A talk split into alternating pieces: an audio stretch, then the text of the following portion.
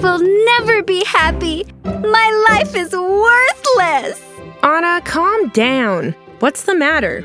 I will never be happy, Elsa, ever. Why do you say that? Did Olaf melt? No, Oh no. Did Kristoff do something to you? no, Kristoff is wonderful. Do you want to build a snowman?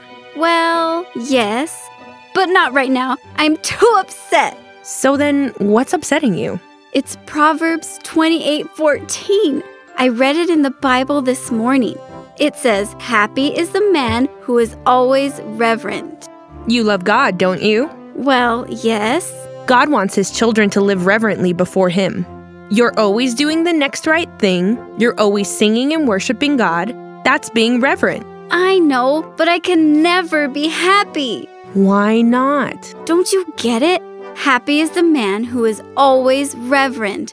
I'm not a man. oh, Anna. What's so funny, Elsa? You're not a man either. Neither of us can be happy, no matter how reverent we are.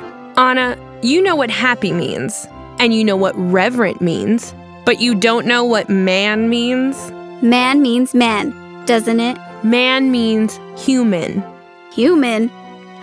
I'm human. Yes, you are. So I can be happy?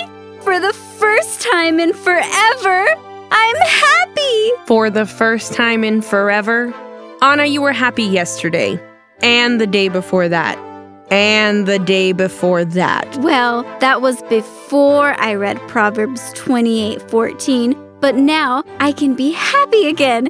Let's go build a snowman. Oh, Anna. Wait for me. Please share fish bites for kids on social media, and we'd really appreciate you taking a moment to rate and review this podcast to help reach more people. Thanks for listening, and come back soon for more fish bites.